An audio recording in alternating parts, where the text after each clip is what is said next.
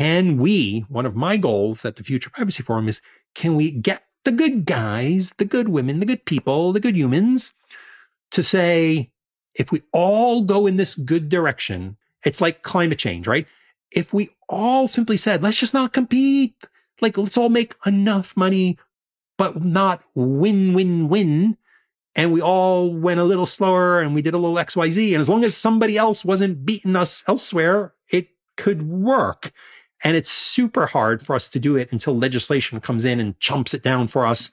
So we're trying to move things in a way that is healthy for the ecosystem so companies and researchers and investors can make money doing ethical, moral things, but competing with boundaries that make sense. Welcome to Smarter Markets, a free weekly podcast featuring stories from the entrepreneurs and icons of commodities, capital markets, and technology, ranting on the inadequacies of our systems and riffing on ideas for how to solve them. Together, we explore the question Is capitalism in crisis? And will building smarter markets be the antidote?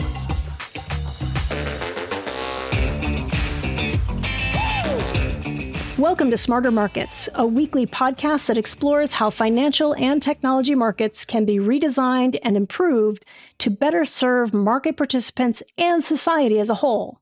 Smarter Markets is brought to you by Abaxx, and I'm Michelle Dennedy, your co host and guide through the intersection of privacy, security, and digital technology.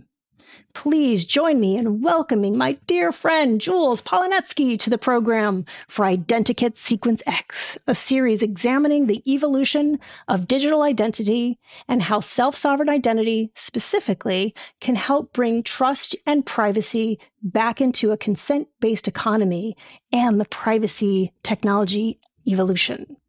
Mr. Polonetsky is the CEO of the Future of Privacy Forum, a Washington, D.C. based not for profit organization that serves as a catalyst for privacy leadership and scholarship, advancing principled data practices in support of emerging technologies.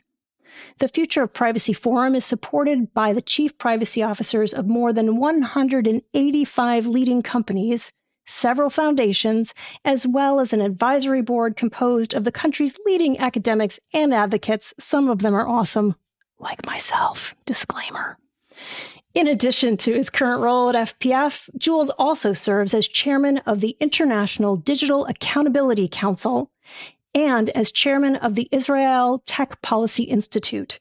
He is co editor of the Cambridge Handbook of Consumer Privacy and previously served as chief privacy officer at AOL and as the Consumer Affairs Commissioner for New York City.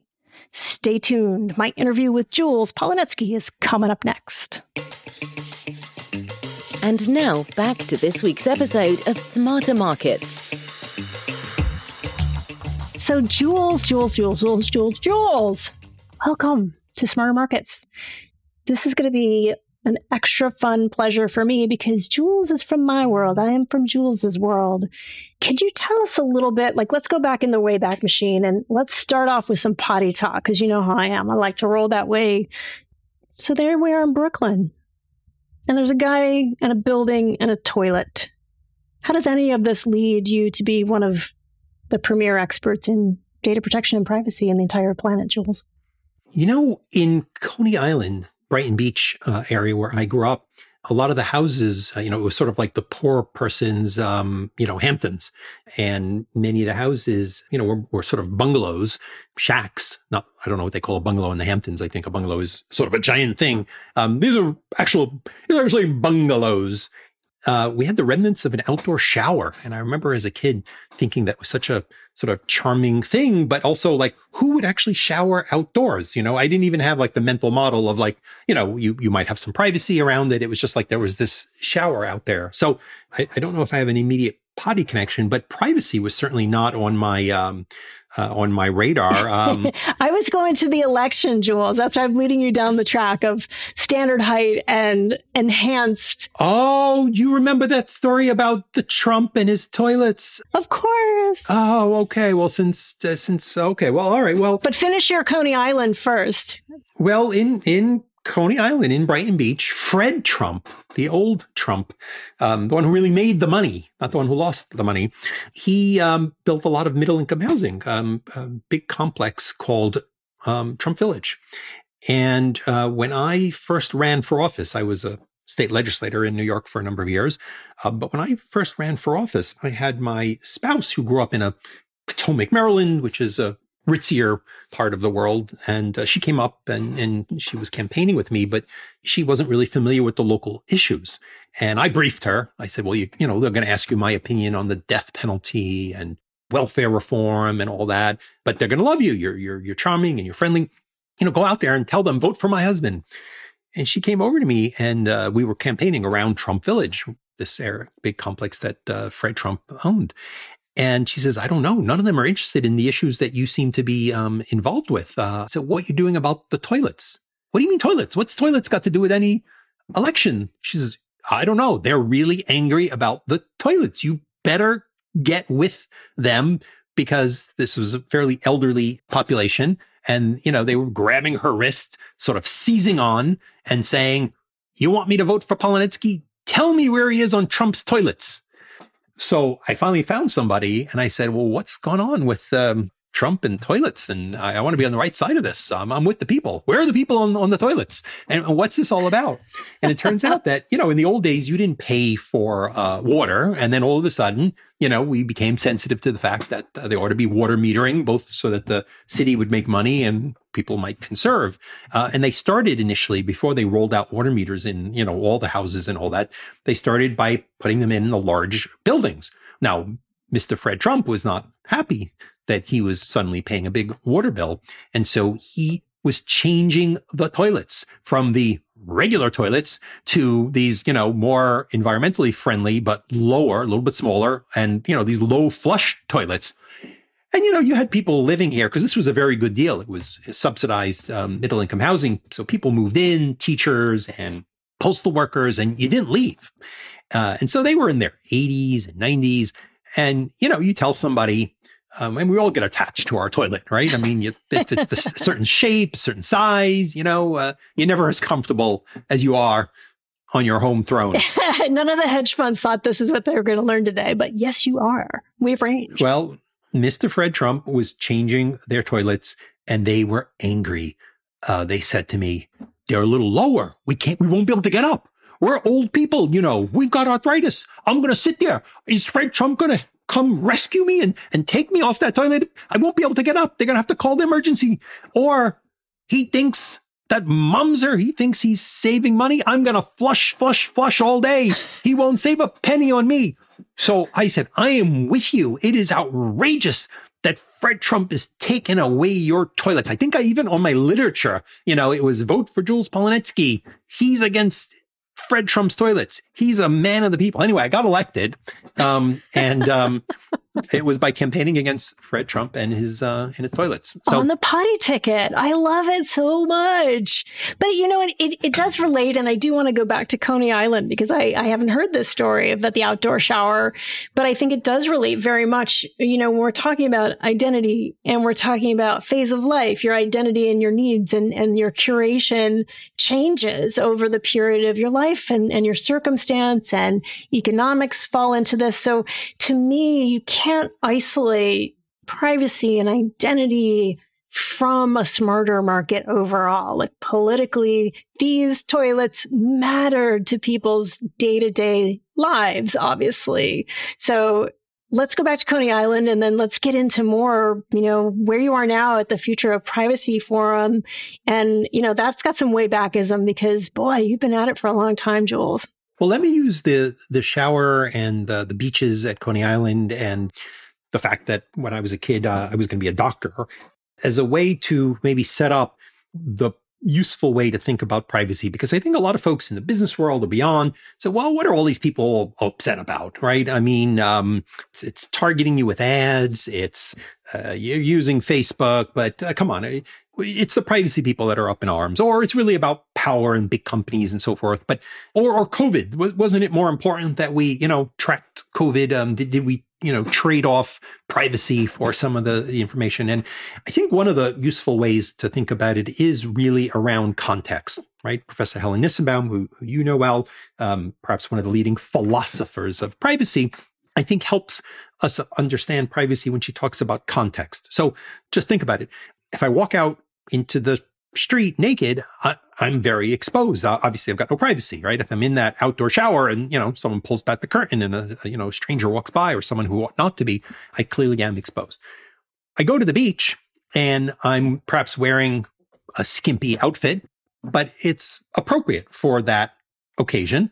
That same item where I might be wearing it uh, in the shower or I might be um, wearing it in a different context where I'd clearly be out of place. I'd be exposed. I'd be looked at. It's appropriate on the beach. I go to the doctor and doctor says, you know, let me examine you. Um, and I want him to see, you know, that pimple on my butt and tell me that it's, you know, it's okay. Uh, I'm not now, if, if he takes a picture and it goes to the wrong place and so forth, I'm with my loved one, right? And I'm hopefully unclothed. I'm not thinking privacy. I'm thinking this is a good thing here, right? Intimacy. Intimacy, because I trust and it's appropriate. It's desirable, hopefully, at this time. Now, obviously, if the picture, a picture is taken and it's shared, you know, inappropriately, then all of a sudden my privacy has been invaded. And so the fact that the same, you know, nakedness can be appropriate mm, acceptable maybe just for a couple of minutes while the doctor sees me in the office. That same doctor sees me, you know, elsewhere. Well, no, I ought to have my clothes on, right? We adjust and we modulate based on the context of the situation. So when you think about COVID as well, if there is an emergency, nobody's like, don't rip off my shirt and give me CPR, right? Like, of course you have permission to do that. It's not a matter of, you know, my chest will be exposed. It's like, oh my God, save my life. There are times when it isn't a privacy issue. It's a data protection issue, right? We talk a lot about in our world about the GDPR, the General Data Protection Regulation, the very strong European data law that is a model that has been replicated in many other countries. And it doesn't say privacy much, if at all, in the GDPR. It talks about data protection, which tries to respect the rights and freedoms of an in- individual by putting us through a process. Do I have a legal basis to collect this data? Do I need all of it?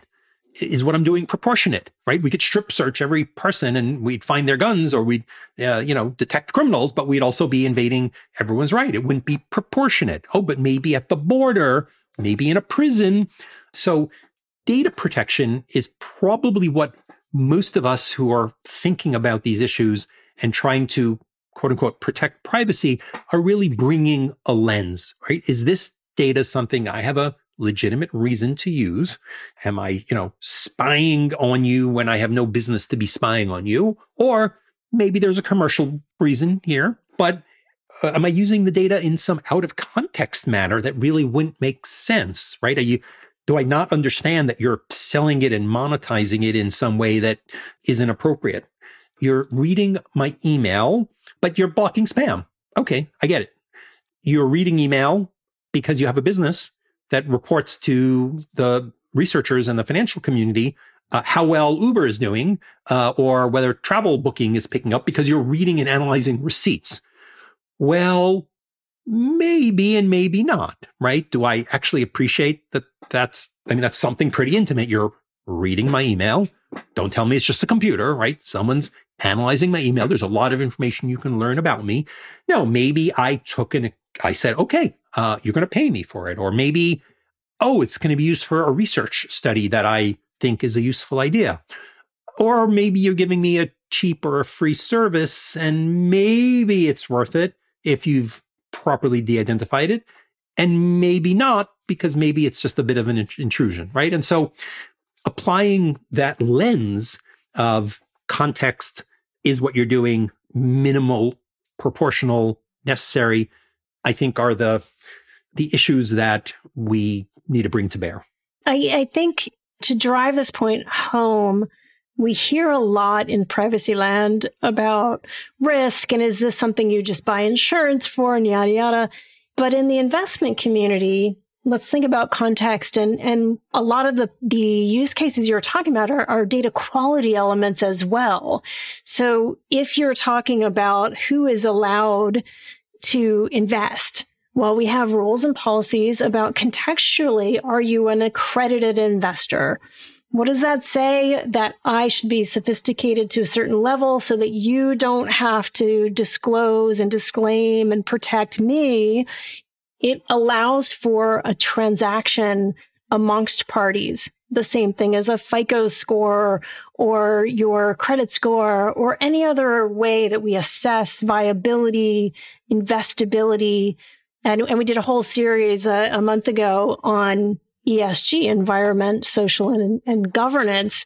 And it used to be that that section of the board meeting used to just be about just is, I mean, small problem of global warming and planetary environmentalism.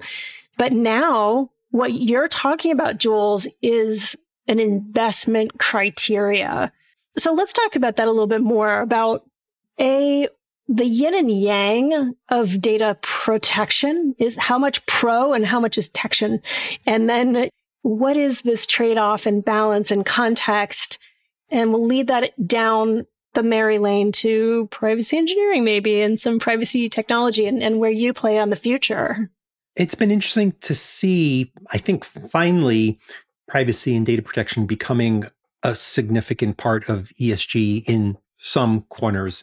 I think that for some time, it's been for at least a decent number of companies, a board issue because of the obvious risk. And you see the liability and the media headlines. And so, you know, it's become something where at least boards are, hmm, we do that. So I see that Facebook was in trouble for that. Are we also doing something like that? We have an app, we have data. Um, but I think what's increasingly making it an ESG issue is the fact that a good part of the world looks at privacy and data protection as a human right. You know, it's not just Tim Cook who people have heard say it, right? It's the CEO of Microsoft. It's the CEO of company after company. I, uh, the other day was trying to see who has been on the record saying privacy is a human right. Now, and that's certainly what it is in the European legislative model. It's in some state constitutions, but now we're actually seeing this right fleshed out uh, with legal teeth and details and structure. And for a lot of companies, certainly US companies, they're having and investors, they're having a hard time getting their head around it. You mean if I spam someone, it's a human right? I mean, human rights, that's that ESG stuff. That's like don't use slave labor, right? That's torture. That's human trafficking, child labor. So what do you mean that a cookie banner clicking yes or no now that's a question of, you know, human rights. Yeah. Aren't we being overly PC here, Jules? Come on. and, and look, the reality is what the CEOs and European leaders who've enshrined this in law mean is the reason we care about this right isn't solely because some people like really want to be left alone and want to live on a mountain and don't want anybody bothering them, right? I mean, there are people who don't want to be bothered and so they want their privacy. But what makes this actually more powerful even than that is it's the right that protects a whole bunch of other rights. So if I care about things like autonomy and freedom and being able to criticize government, right? If I think the government is listening to me, as is the case in obviously a number of totalitarian countries, because there isn't any privacy protection against the government doing that, or they can just easily get the data from companies, well, then I don't have the freedom to speak or criticize or travel or do stuff, right? So at the end of the day, when you actually start thinking about data issues as this is actually protecting a whole range of values that really are constitutional level values, now you start thinking about it a little differently. You start thinking humans are in that machine. Humans are in that data. And if I'm making decisions and increasingly algorithmic decisions and machine learning driven decisions and decisions that may indeed determine whether or not I certainly get legally protected things like credit and housing and so forth, but also might sift my resume, right? I mean, every company today of scale, because people get so many online resumes, is sifting it using some tool, right? And if you don't scratch your head and say, oh, I don't know, might I be violating someone's rights? Like, I don't know, choosing only males or females or only choosing people who's went to a certain kind of college. And so maybe now that means I'm acting in a racist way because I didn't think hard and say, I don't know if we trained this algorithm to look at the kind of people who've succeeded at the company in the past based on the resumes and the criteria. And that's how let's look at our top performers and that ought to be how we score the resumes, right? And well, it turns out that we've all been hiring based on who we knew and friends of who we knew or who went to school or club and so forth. And so on one hand, we're wondering why aren't we doing a better job at diversity? And on the other hand, our processes are being baked into some of the technologies. And so maybe it's easier for some of the US folks who maybe can't fully get their heads around why this is a human rights issue. Are the Europeans just being so sensitive about autonomy? But well, how about it's a civil rights issue in the US, right? And I think in the past year or two, hopefully we've seen people say, Oh, I get it. I get it. There's something more I should be doing here about the diversity, about whether my products act in fair ways or not. And those questions can be actually awfully hard because sometimes, you know, there are inequities, right? You want to market stuff that costs a lot to rich people. And those rich people happen to be perhaps majority white. So are you a racist now because you are marketing the expensive stuff to that audience that has money? Well, maybe not. But am I perhaps rolling out my delivery service and I'm doing it in the areas where I have the most customers? And that kind of makes sense. But it turns out that those are all, you know, majority high income white zip codes. And I guess that's where you're going to make your money. But you know what? You probably want to stop and say, okay, I guess that's the most economically sensible place because that's where my customers are or that's where the warehouses are. But oh my God, do I want to be because of where I'm building accused as Amazon was, right? When Business Week took a look, frankly, where are they rolling out, you know, the speediest prime? And, and look, to Amazon's credit, they're like, okay, we don't like that. Uh, sorry, we'll just serve everybody because they got the unlimited resource to say, we'll just do that, right? Not every business can do that. Another business might say, I got no customers there. So if I promise super fast delivery, it's going to cost me a lot of money. I can't afford it. Okay. Well, let's think about it then. What, what should you do? Right? Like, let's not be surprised by these issues. And they are data driven issues that affect humans. And so they've really converged with a lot of the civil rights and equity issues when decisions about data and people are what powering and going through these tools, these privacy impact assessments, where you actually ask these questions and you challenge, you know, the algorithm. And guess what? Sometimes you actually need mm-hmm. more data, not more privacy, right? Because you might not have any information about the racial composition or the ethnic composition of your employees or of the zip codes that you're looking to serve. And it might actually call for you to say, I don't know. I could be doing something inadvertently, perhaps, that ends up appearing to be very biased. So guess what? I actually want the data in order to make more careful decisions and to combat discrimination. So privacy can actually mean more data so that you are actually being fair about how you use data, even though that means perhaps having a bit more data, as long as you actually have a legitimate, proportional, balanced, sensible purpose for what you're doing. And you don't keep it forever and then use it for the bad reason. So I want to unpick this a little bit because the complexity of what you're saying actually feeds into stuff that we know in business. And the other part that I think then this is why I think the rise of ESG and other metrics to say what is what is a good business, what is a sustainable business, why spend the environmental resources on blockchain when we could be doing distributed ledger with less computing might.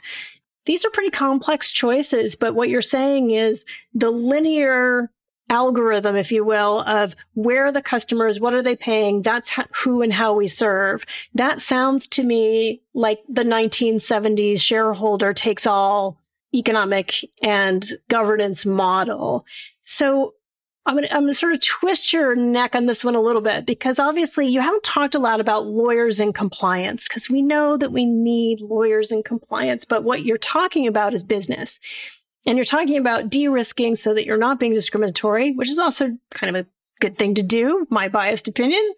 But you're also talking about tracking, collecting, and sometimes collecting a lot of data so that you're driving into the appropriate context. Where do you see this going from a leadership, governance, professional realm? Is this the AI algo kings? Is this the legal people? It can't be marketing, can it? Or can it? I'll go there, but let me go here first. You noted that one of the key areas in terms of ESG and other is actually to recognize who your stakeholders are and that it might be broader than your shareholder. And it certainly should be your employee and it certainly should be your customer and then the broader community. And where that fits into this data protection environment, you know, is look, if I'm arguing that I need this data, and if my answer is because I can make more money or because I can sell more things to you, or I can make you very happy and give you more of what you want. Well, that's what happens when I have an algorithm that gives you, you know, the next level of the game at the minute you're going to drop off. And wait, that's not actually good for young people or for like hooking us. I may want it.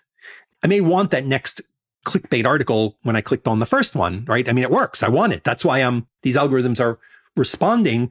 And then the next thing we know, you were really happy and you sucked up all the stuff. Maybe you became an angry, radicalized person, but you know, it worked for the relationship with the company, but you've just destroyed society because of the way you've steered people down different, you know, rat holes. Or again, if I'm arguing let's say I have a group of customers, right? And, and some companies have been very sophisticated about this, right? Hey, I want to use the data of my customer for a new product. And when it's a product that they want, that I'm improving their service for, they kind of get it and they get that other people are going to benefit that, you know, I improve the service for everybody. But what about when I start monetizing it? I'm going to sell research off of it, or I'm actually going to build products that maybe you have some benefit, but can I argue that this is good for the community? In ethics, uh, there are plenty of times when you want to use data and you can't ask each person permission. And you might do a survey to show that this is what the community wants, or you might convene experts who represent those folks, right? And so for companies who are making decisions that affect a big part of the population, many of them don't have the ability today to say, hey, these are this broader group of stakeholders.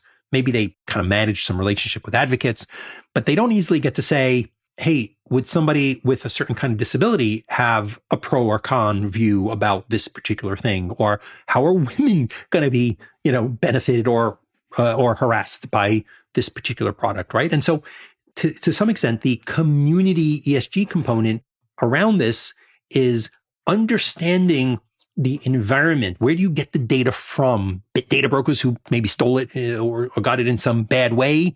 Um, not your problem. Well, yeah, maybe it is your problem. Or if you have some data, do you make sure that you make it available only to the kinds of clients and customers that are appropriate? You know, where do you draw the line, right? If you do ad targeting, do you say, nah, ad targeting the emergency room for, you know, ambulance chasing class action lawyers?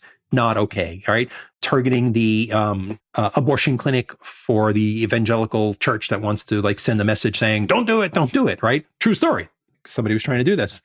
So having that thought through philosophy of what you actually care about because it is how data affects the broader community you're in, I think ends up being, you know, a key piece. Now, the question is, how do the lawyers um, and the chief privacy officers who are driven by, at the end of the day, there are all these laws and it's complicated and they need to figure out how to comply and they got to deal with the cookie banner instead of the, can I think about human rights? Right. And so most companies are spending their time trying to simply scale what is already a complicated uh, world. You know, many years ago, when I was the chief privacy officer at DoubleClick, you know, I said, I live in the unregulated world. I'm not in the banking world where there are laws around this or in the healthcare world where there's laws around this uh, or credit where there's rules around it, right? This is just sort of marketing and average stuff. Well, 20 years later, since uh, my early days at DoubleClick and AOL, the rest of the world and increasingly the US has decided that data is something that needs to be regulated. And we're really at the front end of it, right? We've had these new laws in California. And so far, between industry lobbying and, and other, you know, efforts, it's been mostly, hey, let's add new rights to opt out of sale or new rights to limit ad targeting uses of data. But they're getting a little more sophisticated and they're starting to add in terms, not just from Europe, but from the early days of data protection restrictions on government, where the US really was a leader, and saying things like, are you minimizing the data? And we don't know what, what that means yet, right? We've got laws that have gone into place at the state level that say you need to do data minimization. Well, how minimum? Very minimum so that I can't really do what I want or can only make a little bit of money or I keep it forever and I make incrementally a tiny bit more, but I'm keeping it forever at high risk. Well, I guess that's probably not a good idea, but what is the right balance? So we are rapidly regulating the rest of the data economy. Europeans and a number of other countries already have. And the lawyers and the risk folks are trying to keep up with this hodgepodge of so far, and my friends in privacy compliance are going to, you know, yell, so far kind of mostly consistent. Like they're not exactly the same. So all of us sort of bean counters, our heads melt down. Uh, here's exactly what I've got to give you access to in this state. But in Europe, I've got to give you access to this, but that. Well, you know what? Yes, it's a compliance problem. It's why the whole privacy tech market, you know, is developing because you need to do the nitty gritty. Your cookie banner needs to be different in this country and that country and this set of rules here. Right. Or you spend a lot of time trying to find the lowest common denominator, but they aren't yet radically different. And increasingly, we're starting to see newer ideas that are incorporating more complicated and more, more nuanced notions, uh, ideas like the companies you do business with should be fiduciaries.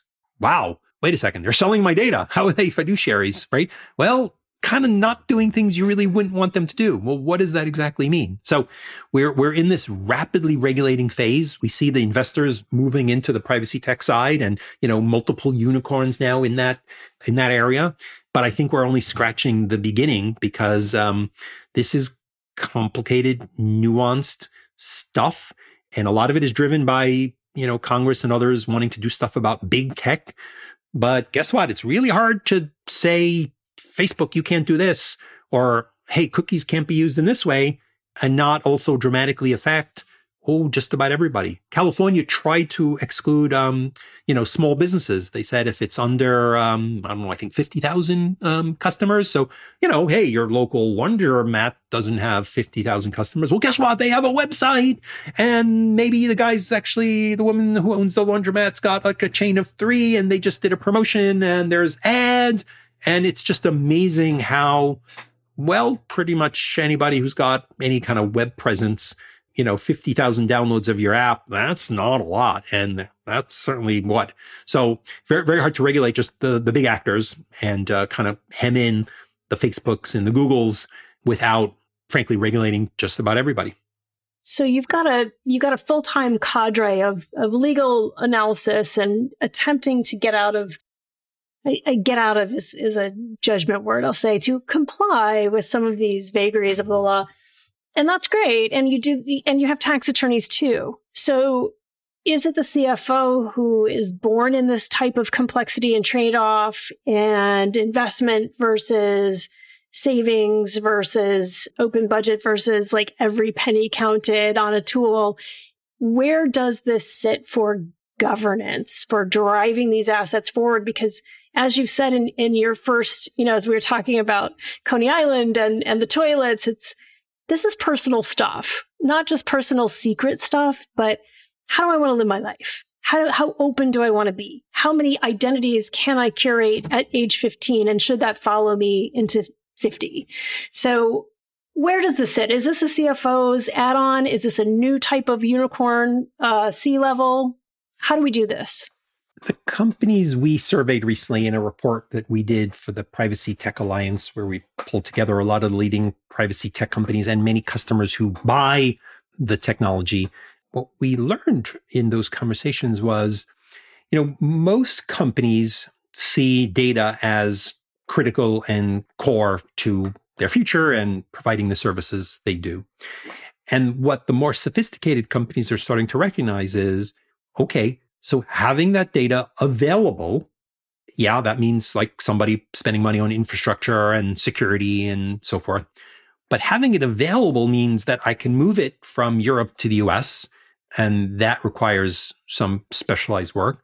It means that I have the right permissions around it, and I've collected so many things in so many places with vendors and sub vendors and partners and so forth.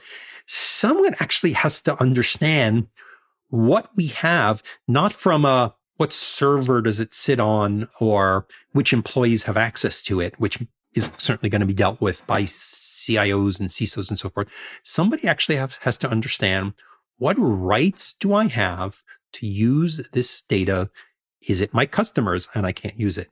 Is it my customers and they'll let me use it? But guess what? My customer didn't get permission for the way I want to use it, or I didn't contract in that manner, or there are laws in all these countries that say if I want to do XYZ, I have to have gone through this process where I identified the risks and I minimized them and I did a privacy impact assessment and so forth. And so the more sophisticated businesses are saying, I need a business outcome. The business outcome is I can use the data for research. I can improve my products. I can personalize things. What team is going to make sure that what the CIO and the business leads want to do with data can be done? Not simply that contracts have been signed, but somebody actually understands the data envelope of the data profile of the company and its stakeholders and its customers and its partners and its cloud providers. Because guess what? You might, once you start doing that, you start learning there are business models built off of your data that maybe you didn't even realize, right? I just used some vendor who helps me with two factor and they kind of collect and they send that SMS and they say, well, we have the rights to use, you know, your data anonymously, which you figured meant, I don't know, report to Wall Street how many texts are sent. And then you look a little deeper and you're like, oh, they're actually facilitating appending cookies to identity and have this entire business model built off the back of my business, which I didn't even know about, or maybe I didn't care. But now you're telling me I actually might be selling my data under the definition in California because I'm simply facilitating this little third party kind of stream of revenue that I maybe care about. Maybe it's a lot of money, maybe I don't. So business outcomes. And as a result, it's increasingly sitting, frankly, in its own department. People are building out these departments because these are the people who have to train employees, have to actually have a view into product development across the country, across the company, have to be dealing with ethical questions of how and where and when data will be used. So certainly lots of people who are senior in legal, but they turn around and they actually need a tool that's going to map data across the company. And well, actually they need the CIO or the CISO to be spending the money on that infrastructure. So we're in flux and the lawyers are kind of losing control because they're not the ones who can manage big development projects. They don't know how to buy a million dollar piece of software and develop it so that it actually suits their needs and then integrate it with dozens of groups at a very basic level where it's maybe scanning and categorizing all the data at your company. And so significant folks with the budgets who know how to build things are stepping in and our peers, the privacy lawyers, the chief privacy officers are kind of like, well, I'm the one who gets to decide kind of what's allowed or what it means. But increasingly others are building it. And so the challenge for our folks is to step up and understand how the business needs to use the data so you can actually be strategic and you can help the business units who very often are just doing what they need to do and not thinking, well, I better get permission here for a whole bunch of things because you know that that data is going to be interesting to the research team or the analytics team. Well, I'm not. I'm just the marketing team. So I got the data and now it can't be used for anything else because I only cared about X. Well, guess what? By de- being deeply embedded in the business and understanding where it is going, you might be the one to negotiate that broader set of rights or to uh, structure and capture information about it that opens up other business opportunities. So that's, I think, the path that I see happening.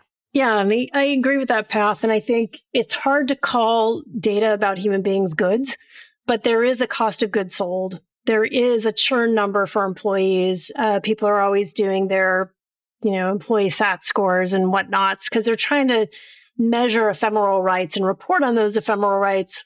I agree with you that I think we have got to move off of the manufacturing models with all the sigma measurements with the 1970s the shareholder wins all the time of any big argument that every lawyer needs to hyper specialize it seems to me that if we're going to lo- talk about a digital age with informational data being proliferated, as we did with data rights management in the late 90s, right? You didn't have music sharing where you couldn't control the asset and you couldn't understand how much would it cost you to sell one song for 99 cents. That was ridiculous and you couldn't do it.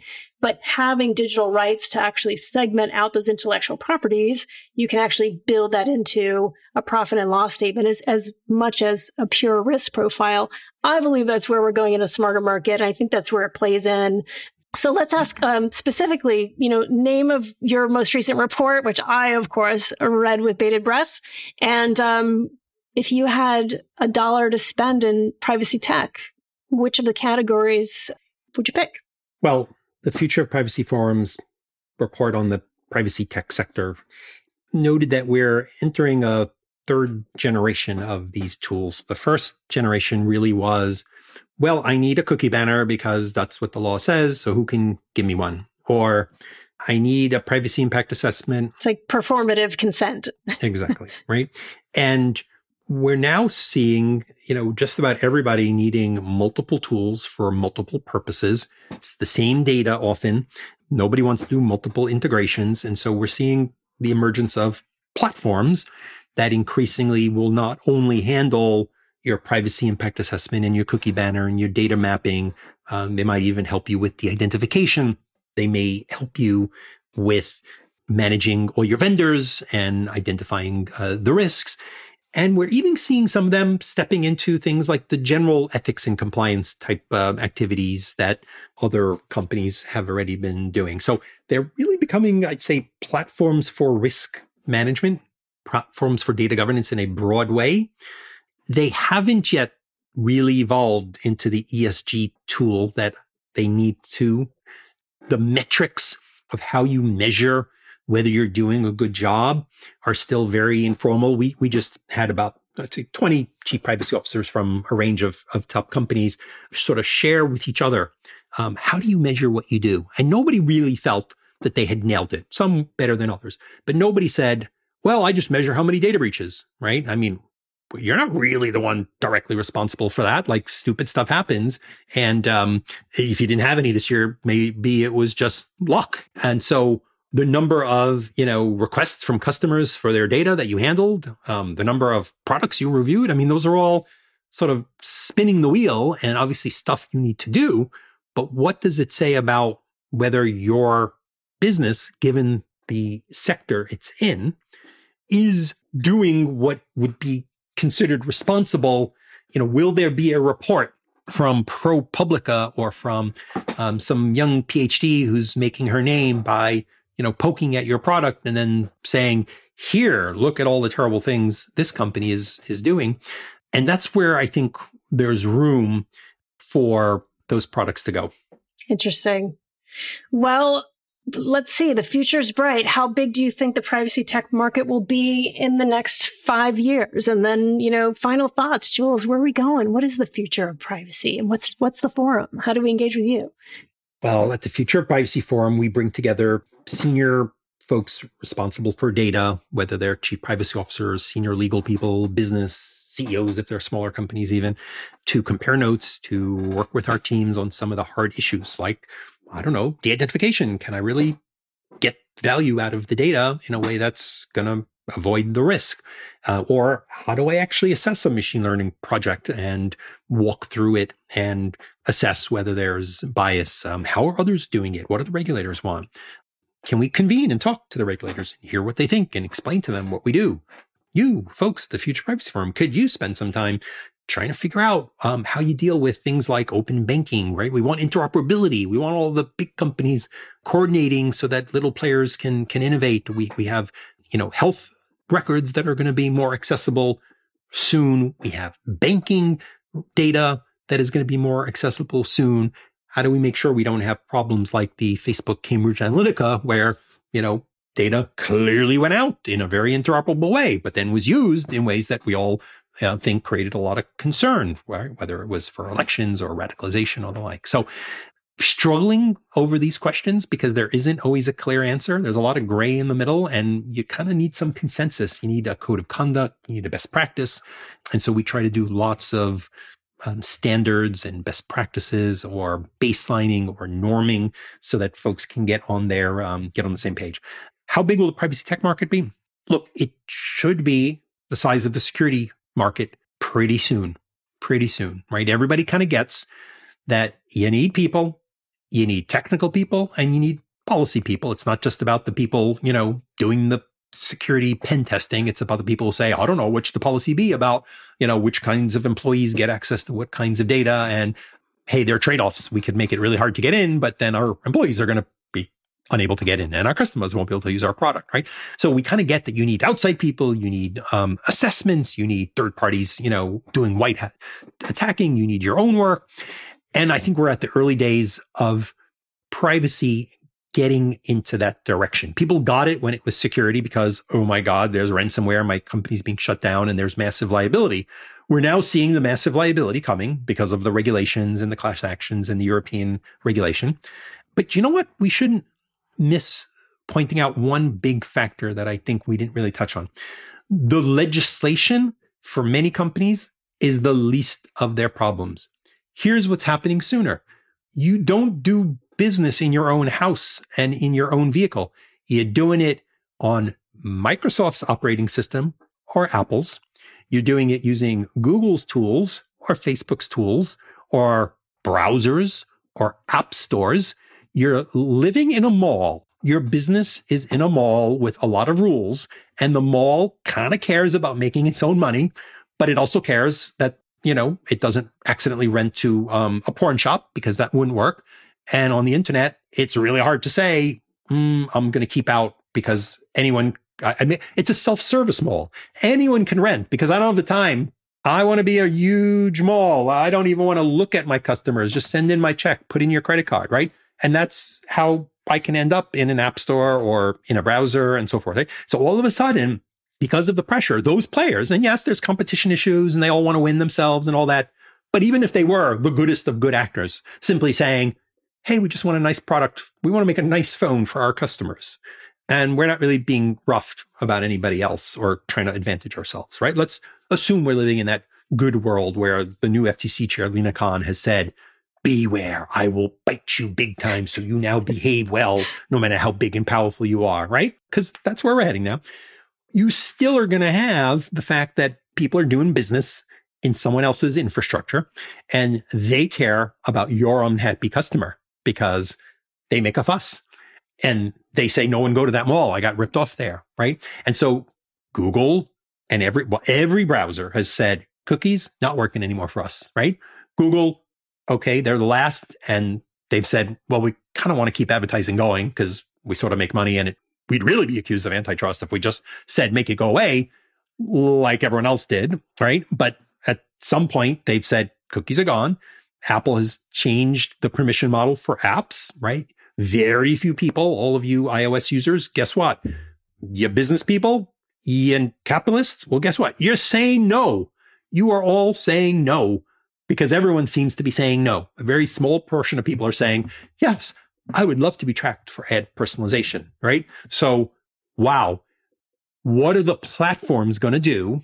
And you can yell antitrust all you want, but the reality is that even with respect for whatever the strongest antitrust rule is, there's a lot of room for them to try to make sure that their environment is good for their customers um, who happen to be your customers. And so thinking hard about the platform rules and making sure you don't get the death penalty by being booted out of the app store and properly interpreting those terms like wow that's the law of the land for many of us but how many people are reading closely unless you're a developer the the app store guidance or the, the proper rules for using cookies and so that's moving far more quicker than legislation with far more dramatic economic impact. And a lot of it is self inflicted wounds, things where industry kind of could have stopped, but nobody was there to say, you're spewing on the environment. So here was this was a lesson from AOL. At one point, we were pop up kings, and everybody, right? The web was a web of pop ups, and you hated it. And you couldn't even avoid it because you didn't even know which site was giving you the pop ups, right? You went to some site and there were no pop ups, but then you got pop ups for the rest of the day, because they left pop unders and pop overs and, you know, whatever they were called, interstitials, right? And so at some point, we, seeing our customers slowly going from dial up to broadband, said, well, we ought to be extra special nice to them. And they don't seem to like the pop ups, even though we make a lot of money and they click on them, but they say they hate them. So we won't do them anymore. So we stopped. And guess what? It didn't make a difference because they kept getting pop unders, pop overs. They went on the web and they thought we were still giving them pop ups. They would check their AOL mail and it was like, you got pop ups because the last site you went to had left some behind. So I remember reaching out to some of the trade groups and saying, this isn't going to work out well. People don't like it. I've heard that there's a thing called a pop up blocker, a new technology. And some very tech savvy people are downloading it. And the group said to us, that's anti-competitive. That's they're stealing our stuff. We're going to sue them. That'll never take off. And I said, oh, it's like kind of the internet. These things sort of take off if like people like it, and then it like it could. No, we don't believe it. I said, I, I, I now heard that the browsers are going to build pop-up blocking because they think people want it. And guess what? They call themselves user agents. No, they're browsers. They're in the business of the big companies. I'm like, the people who work there they're these geeky people and they work for what they consider to be a user agent. And they compete with the other browsers. And guess what? They compete on privacy and they compete on who's going to give you the best experience. And they think that pop-up blocking is going to make a better experience. That's not going to take off. That'll never take off. Right. And then what happened? Boom. Right the industry was sort of busted when maybe you could have worked something out. Hey, maybe just one a day, maybe, right? But it was very hard to kick out the bottom 10% of the industry and say, you're really destroying this for all of us. And what's happening now is sort of the same thing. There's all sorts of activity where it's kind of destroying some of the environment for everyone else. And as a result, the platforms, again, whatever the set of incentives, are moving to fix what they view as consumer problems. So can we, one of my goals at the Future Privacy Forum is, can we get the good guys, the good women, the good people, the good humans to say, if we all go in this good direction, it's like climate change, right? If we all simply said, let's just not compete, like let's all make enough money, but not win, win, win, and we all went a little slower and we did a little XYZ. And as long as somebody else wasn't beating us elsewhere, it could work.